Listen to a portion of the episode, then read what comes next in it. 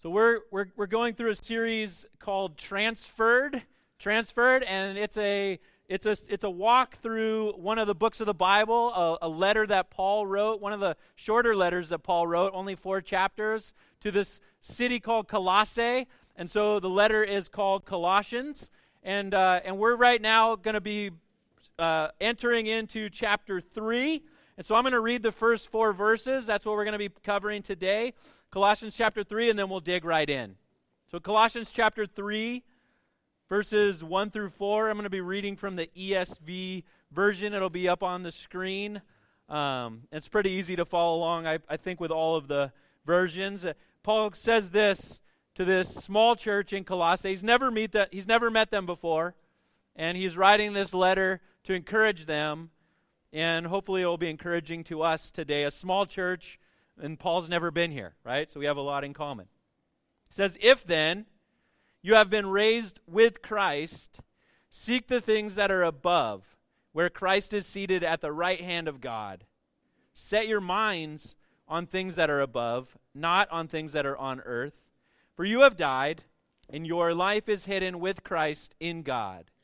When Christ, who is your life, appears, then you also will appear with him in glory.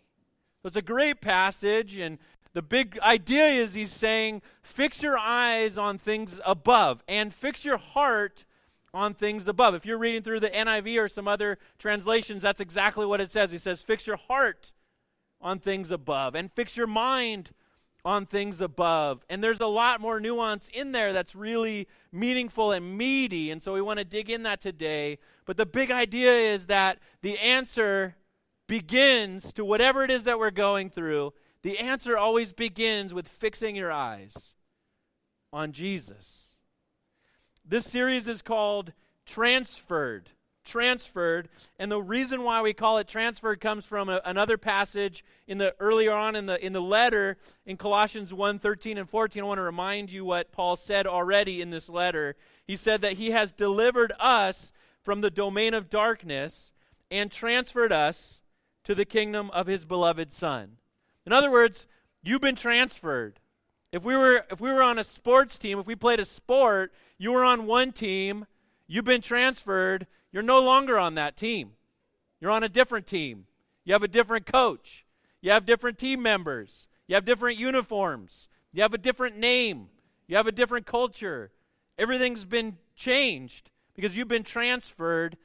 And so that's the idea of this this, this letter is what does it look like to live like people who are transferred?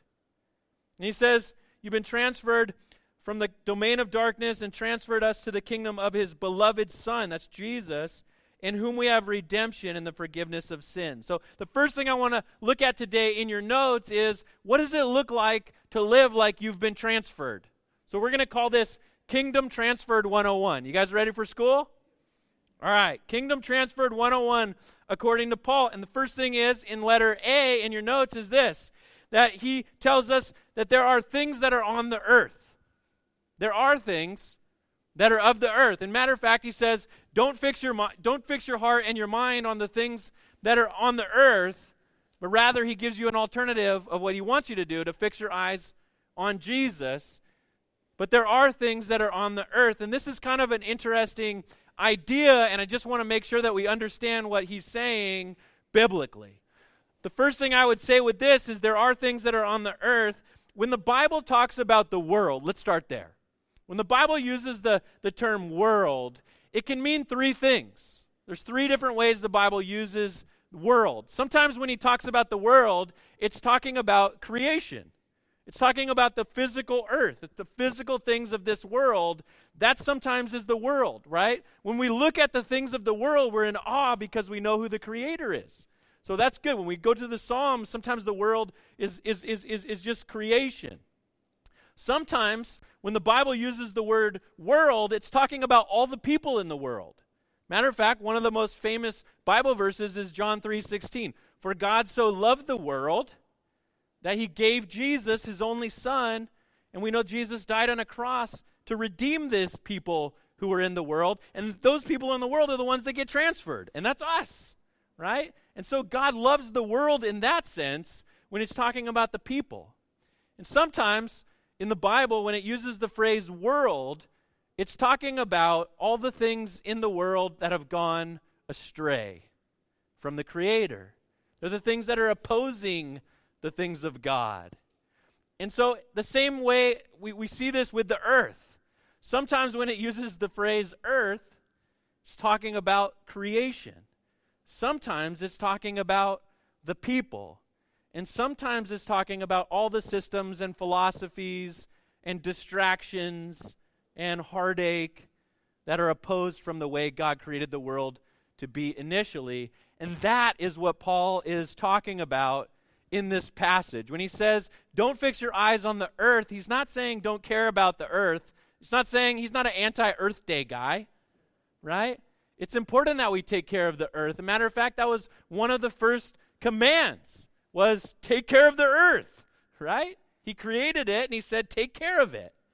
What about the people? Are we the people of the earth? We should care about the people of the earth. But there are things that are pointing us in the wrong direction, that are, that are the opposite, going the opposite direction as the things of God. And that's what he's talking about. We need to be careful not to fix our eyes on these things. The things of the world, in other words, the earth, in biblical analogy, it often refers to things that are opposing the things of God. Now, then he says in letter B in your notes, is there's an alternative way of living, of focusing. And those are on the things that are above. Well, what does that mean? If we were going to tackle that today, we would need to be here all day, right? What are all the things that are above? It could, it could go on and on. It's somewhat an abstract kind of a, a thought, but Paul doesn't leave it abstract. He gives some definition to it, and he says the things that are above that we're to set our hearts and our minds on, this is where Jesus is. These are the things that are where Jesus is. Literally says, where Christ is, seated at the right hand of God. So when we think about things that are above, we're talking about the things that are where Jesus is and the things that Jesus care about, the way Jesus sees it. And so we have these contrasting ideas. And if we're honest, we all are bombarded with this crossroads every moment of every day. So he says, Fix your eyes on things above, not on things of this earth. And that, that kind of seems pretty, okay, we can get our head around that. And then he says something profound and really helpful. He says, For you are hidden with Christ in God. You are hidden with Christ in God. What does that mean?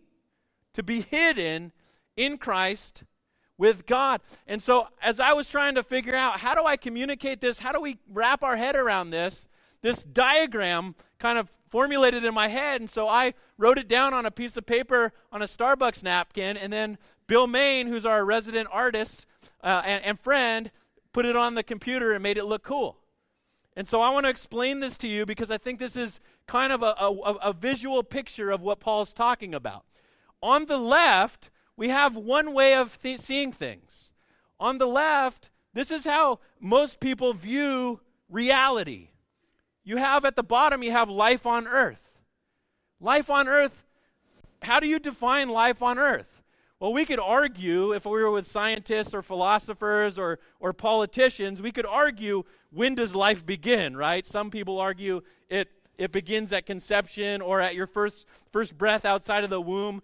I don't want to argue that this morning. That's not the point. But somewhere in there, life begins, and then you have a whole life, and then life ends.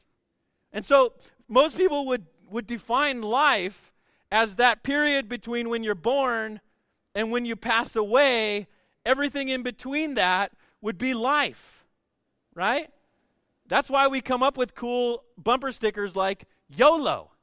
You only live once. What that is saying is you only live from this certain amount of time from the time you're born, so make the most of it, right? YOLO. That's the idea. And then most people have some kind of con- uh, uh, a context for an afterlife. Either you're an atheist and you don't believe in it, but you talk about it, like it, you, you, you intentionally say it doesn't exist, or, or you have some other man made religious ideology that kind of goes in between that. So you have this life that you live here, and then someday something there'll be, there'll be something after you die, right? And that's where we're at. And we have man-made religious ideologies that try to explain how that works. Well, what Paul is saying is that that's not the way that God wants us to view things. He says, no, we've been transferred, and so we see things as we see them on the right.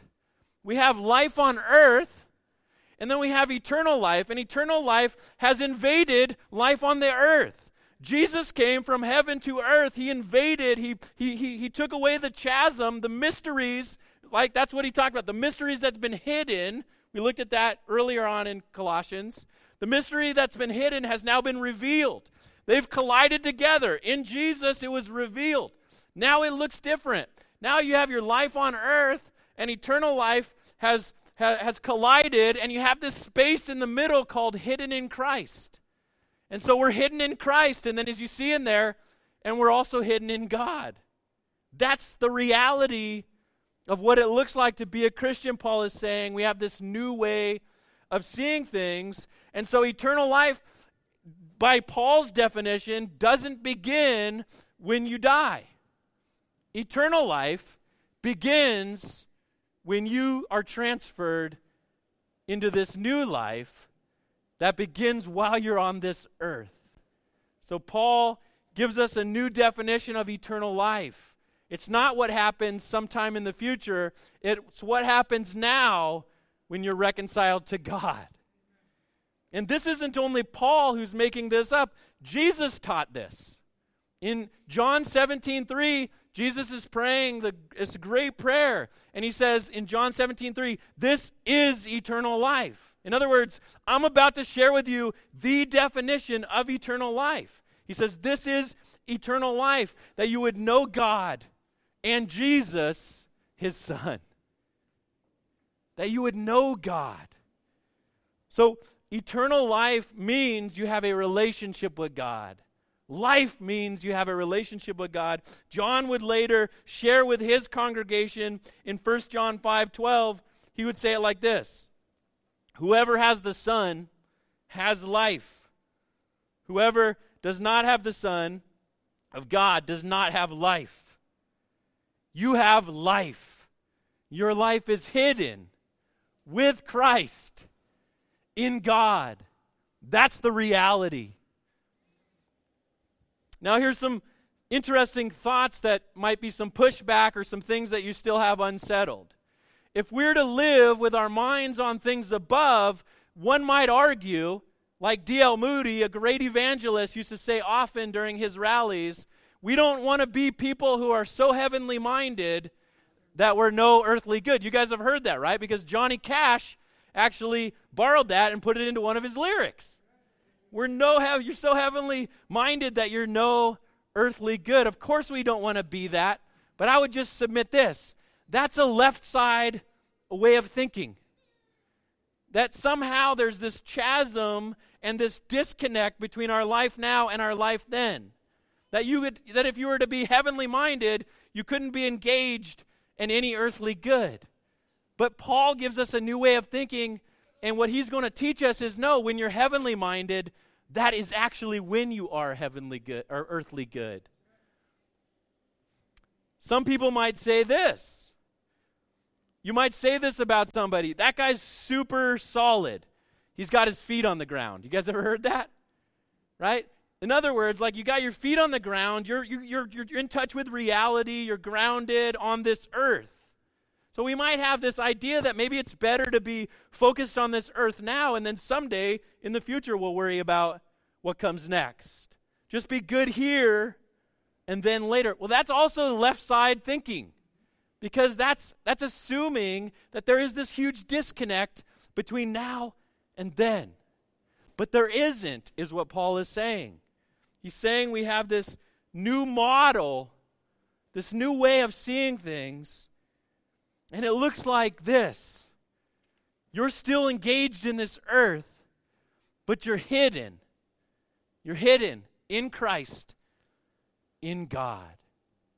Some of the practical ways that this is the only place in the New Testament where he uses this language, right? So there must have been something that the, that the Colossae people were, were, were able to wrap their head around. There must have been something about this hiddenness, and I don't know what it is.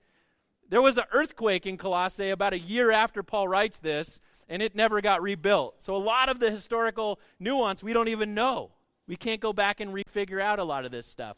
But somehow we're hidden. And I think about that's pretty practical. When you become a Christian, you get transferred in an instance, and then you get transformed over a lifetime. You're transferred in an instance, but you don't always feel different, do you? Maybe you had an experience where you gave your life to Jesus and then you keep asking, wait, was it real? Because you still look the same. You still have the same clothes. You still have some of the same bad habits. You still have the same friends. You still have the same whatever, right? You still have the same job. You've been transferred in place. So much has changed, but it's not all visible, it's hidden. Other people don't really always see the difference in us, at least not physically. I mean, how do you point out a Christian other than what do they smile more? But that could be a lot of other people I know who smile more than Christians do. Right? What does a Christian look like? Right? They look the same pretty much on Instagram at least or worse. Right? So we're hidden. There's something hidden about it and it will be revealed. So we're hidden. So how should we live then? As people who are hidden? Well, first we need to realize this, and this is something amazing. I hope you didn't miss it in this passage. He talks about the past, the present, and the future in this four verses. He says three different things. He says, You were, you were raised. You were raised. In other words, you used to have an old life. On the diagram on the right, you would see you, you used to live your old life and then you were raised or transferred into this new life, right? So you were raised, you were saved, you were transformed, you were redeemed, you were reconciled. There's a lot of words the New Testament can use. You were transformed, transferred, you were raised. What are you now? You are hidden. You now live in this not there's this this is this text that some theologians call the already but the not yet. You've already been redeemed. You're already eternal life has already started for you. You're already reconciled, but there's a not yet. There's this, there's still a not yet. And so he talks about that too. He says, "You were raised, you are hidden, and you will appear with him in glory." You were, you are, and you will be, and we live in a great tension in the middle of that. How many of you guys would say amen to the fact that sometimes being a Christian is tense and hard? Because we're hidden, we're, we're, we're living in this. So, how should we live as kingdom people who are hidden in Christ in God? Well, he tells us that in Colossians 1, in the bigger picture of this transferred idea. He says this He says, practically, so as to walk in a manner worthy of the Lord you walk in a manner worthy of the Lord, fully pleasing to Him. Do you try to please Him? Is that the aim of your life? Do you bear fruit in every good work? Right? We're not so heavenly minded that we're not earthly good. We're actually supposed to do good work.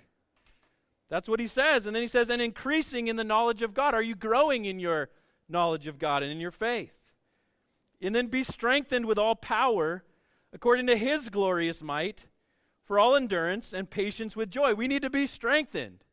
If you're a theologian or you're a student, you can write this down. That we believe in a God who's three in one. We believe in the Trinity. We believe in a Father, Son, and Holy Spirit. Easy way to kind of understand how this works is this the Father always initiates, the Father's always initiating. The Son is always accomplishing it. Jesus accomplished on the cross. The Son accomplishes. What does the Holy Spirit do? He applies it.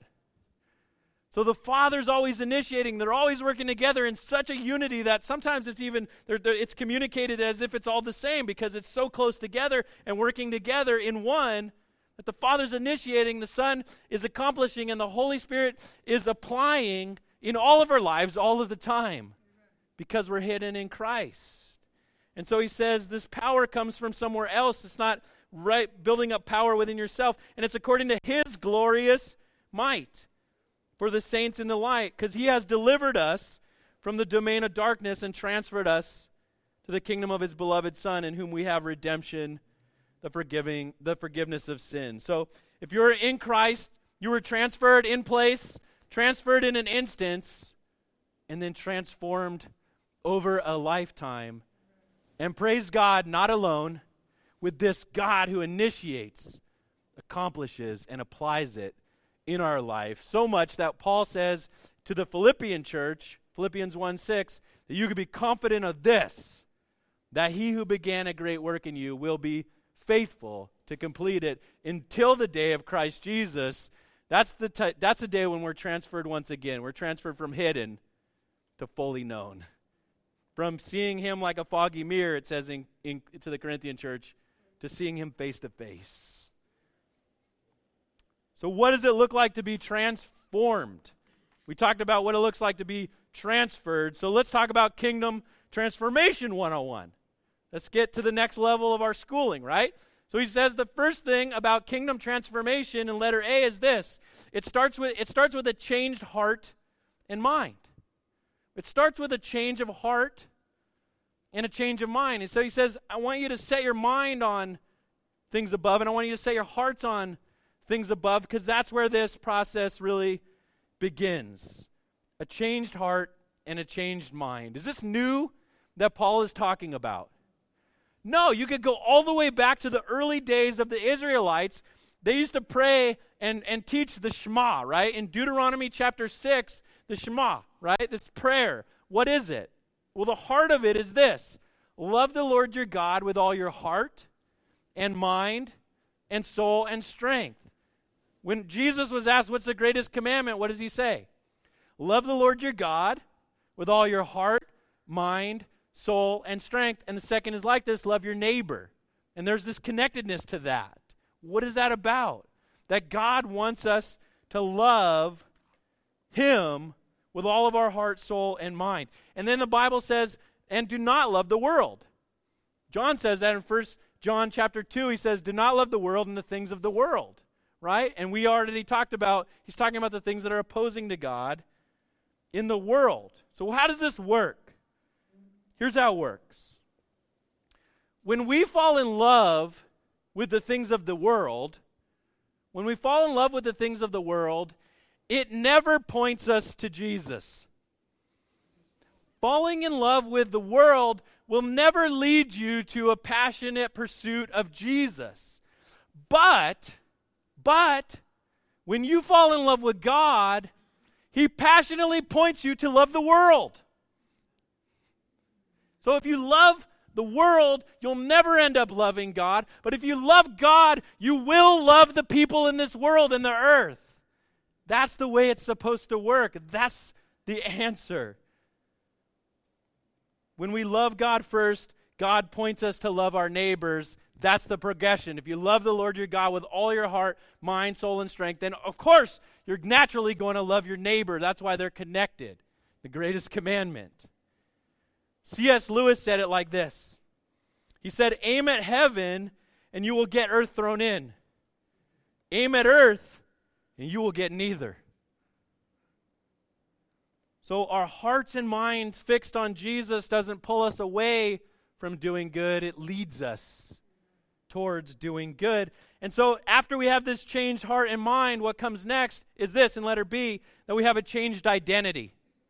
You have a changed identity. He says, For you have died, and your life is hidden with Christ in God.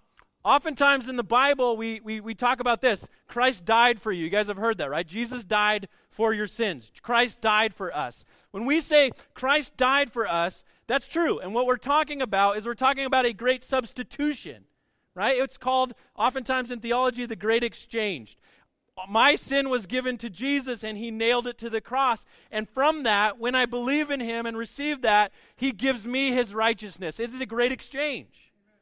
It's a substitution.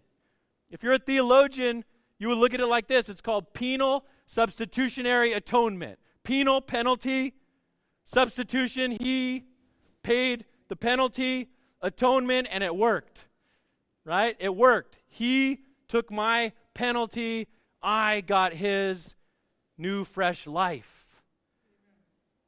So when Christ died for us, it's about substitution. But that's not what Paul says in this small section. He doesn't he doesn't point out again, he has it other times. He doesn't he's not pointing out just Christ died for you. He says we died with Christ. He said you if then you have died with Christ. That's about a change of identity. When Christ died for us, that's a substitution. When we died with Christ, that's a change of identity. Jesus talked about it with one of the, the, the Jewish members of the, the, the, the, council, right? In John chapter 3, he says, You need to be born again. That's the language he uses. Born again, what does that look like? It means, like to the right, if you remember, you were, you were living your life without God, and then you were born again. You were born while you were on earth again into this new life where now you have eternal life because you've been reconciled to God. It's, he calls it born again. This is a new identity. The Bible calls you, if you've been born again, you're a new creation. You're the same old you with a lot of new. You're a new creation. Being transformed over a lifetime, right? You're a new creation. Or when you put us all together as a church, as, as the kingdom of God, the, the theologians call that we're the new humanity. We're the church. We're new. We're different. There's something different about us. And it's a change of identity. Listen, this is perhaps the hardest hurdle for any Christian to get over. To believe what God said is true, that you are new. But I don't feel new, but you are new. But I don't feel new, but I but you are new. But I don't feel new, but you are new. And you guys ever like you hear God loves you and you're like that just blows your mind? I just that can't fathom that. Like, why? You're new. But you're, you're not, not everything's, you're still the, have the old bad habits. But you're new. It's a new identity. If you don't step into that new identity, you're missing out on so much of what God wants to do in you and through you as you're hidden in Him in Christ. Accepting that is the cornerstone, I believe, of true faith that what God said about you is true, that He loves you, and this is new identity born again. Here's some practical application. In our earthly minds, when our minds are fixed on the things of earth, we might, we might look at things like this We are victims of a cruel and senseless world. You ever feel like that? I mean, you can't get through like swiping through too much Facebook before you start feeling like that, right? Or, or, or watching the news. We're just victims of this cruel and senseless world. But if your minds are on things above, we are victors awaiting a heavenly inheritance. Think about that. Which one makes you feel different?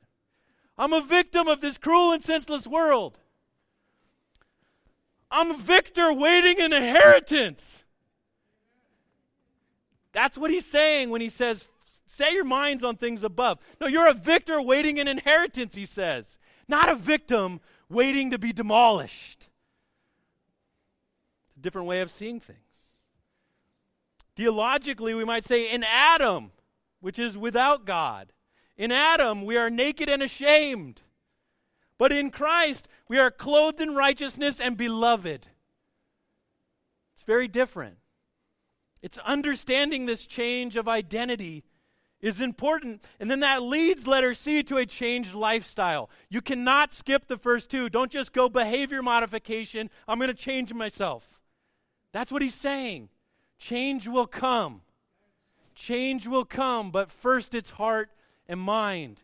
Understanding the identity change, and then the life is truly changed by the power of God and not the power that you have left to muster up. Warren Wiersbe says like this He goes, It does little good if Christians declare and defend the truth, but fail to demonstrate it in their lives. I wish I could just just do like a magic eraser over all the Christians in the world's Facebook posts and tweets with that. Defending the truth, it's great, but live it. Live it, he's saying. There should be a change of lifestyle. Paul says in a letter to Titus about certain people, he says they profess to know God, but they deny him by their works. The, the next two weeks, we're going to be looking, Paul is going to build on this, and he's going to talk about putting off some things and putting on some things. But I don't want to get too far ahead of ourselves this morning. We still have plenty to learn from these four verses. So the next thing we see in here in letter th- in, uh, in section 3 is this. He says seek the things that are above where where King Jesus is, where he's on the throne, where he's seated at the right hand. Seek the things that are above. I would use this word because it kind of it's the same thing, but but it just means more to me in our language.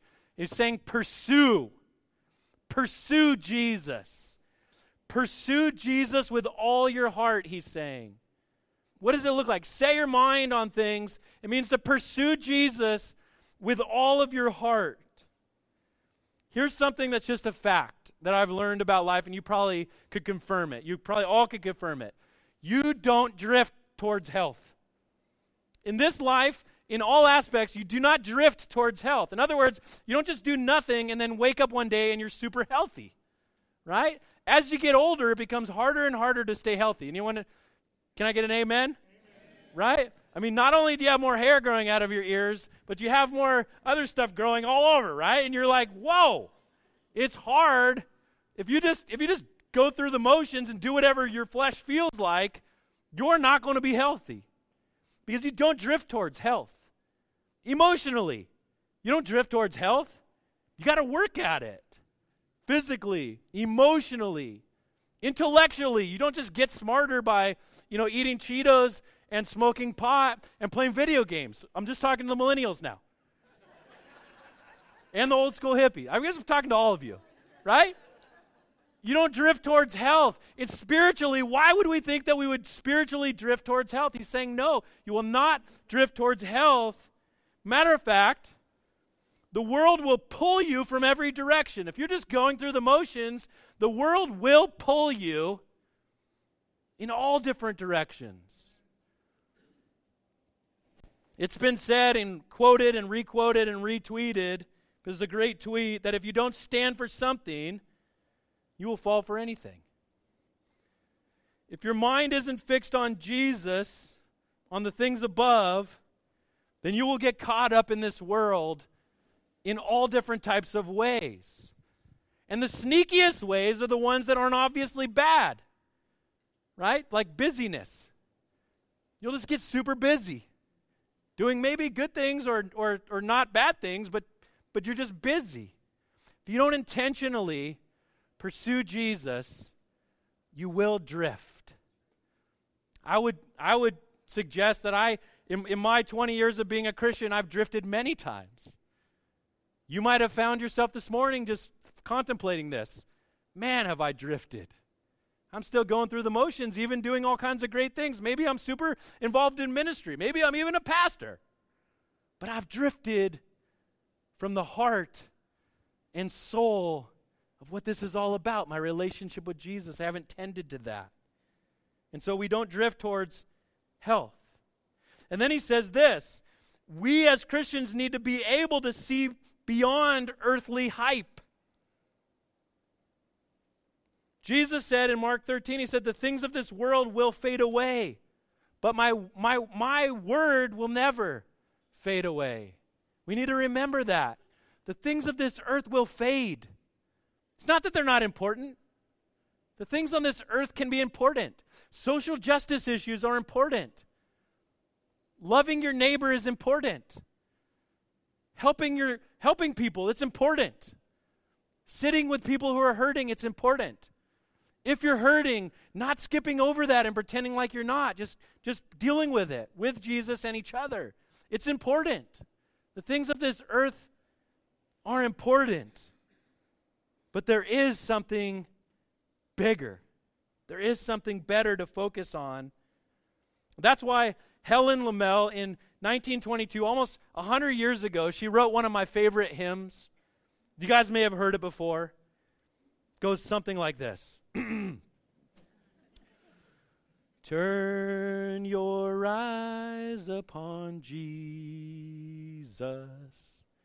Look full in his wonderful face, and the things of earth will grow strangely dim in the light of his glory and grace. Something real happens. Can I get on the worship team? You guys say for a clap. Let's not let let's not let Tim vote. Let's just do a, a clap. Just kidding. You do not want that. Jesus does not want that. Amen. But here's some practical transformation. We can see it's been experienced over and over when we fix our eyes on Jesus. How many of you guys can fix a hundred things at once? How many of you guys could just say, I surrender and I want to fix my eyes on Jesus and let Him fix the rest? That's what He's saying.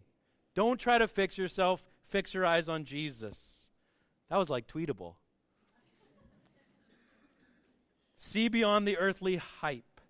Practical transformation, how does this begin? A lot of times when you are first a Christian or when you're contemplating being a Christian, you ask this question If I become a Christian, how will that affect my relationship? If I become a Christian, how will it affect my work? In other words, if I become a Christian, how will that affect my day to day life? Well, I'm glad that you're processing that, and it's a great place to start. But let me just suggest that when you become mature as a Christian, when you really understand what's going on, you make an adjustment. You don't ask, How will being a Christian affect my day to day life? You ask this question How is my day to day life affecting my walk with Jesus and my witness for Him? It's a transferred mind. It's a different way of seeing things. It's putting Him first. It's aiming towards Him. It's pursuing Him. We'll have the worship team come back up. Lastly, the big idea, what he's saying is this, and we've heard it in a million ways, but you can't serve two kings. You can multitask. How many of you guys can multitask? You can't multitask kings. You can't have two kings. You can't be the king, and Jesus can't be the king at the same time. You're going to surrender to Him. What everyone else thinks about you can't be the king of your life. Reaching that goal on earth that you somehow, that's your, uh, all you're focused on, if that's the king of your life, you need a bigger king. And guess what? If you have the bigger king, you just might have some of those other things too. But if you focus all your attention on those things, you're going to miss out on the king and the kingdom and what it's all about. So here's just a few thoughts as we prepare to worship. Maybe you can maybe you're already thinking these things or maybe maybe you just need some time to process, but I would ask these things of myself and and all of us. Have you gotten dis- distracted or off track in your walk with Jesus? Or maybe you want to ask, how have you gotten off track or distracted in your relationship with Jesus? Can you look back and see how you've drifted? I've been there. It's often the things that are that aren't obviously bad like I said that are the most effective. It's busyness. It's worry. It's hard things have happened to you and you don't know how to deal with it. The answer is not to not deal with it, it's to deal with it with Him. Are you one foot in, one foot out? Are you one foot in, one foot out? Are you on the fence? Remember, you don't drift towards health. You're going to, if you're one foot in, one foot out, you know what you really are? And the, and the enemy's got you right where he wants you. You're one foot out and one foot on a banana peel. You're one bad thing away, one distra- more distraction away from just completely losing that foot in. Are you hiding from God rather than being hidden in God? It starts with your heart and mind, then believing that He has forgiven you. And for me, that's the hardest one. Just believing that what he says about me is true.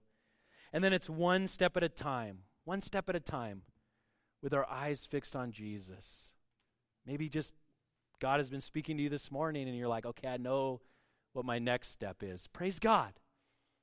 Praise God. That's all He asks. Fix your eyes on Jesus and walk with Him. Walking happens one step at a time.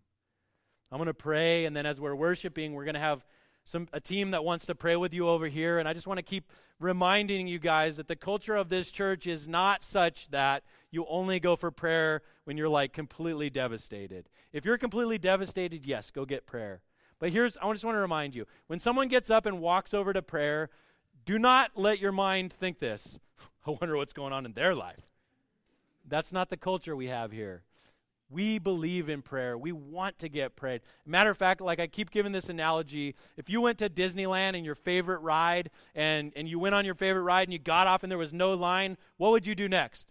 You would get back in line. I can't wait to see the day when someone goes and gets prayed for and then they're walking away and they go, No one's in line. I'm, begging, I'm going to go get prayed for again, right? We welcome that. So let's get prayed for. Let's get real. Let's fix our eyes on Jesus. If you don't know what to do with the mess that is your life, promise you he does. Start there. Let me pray.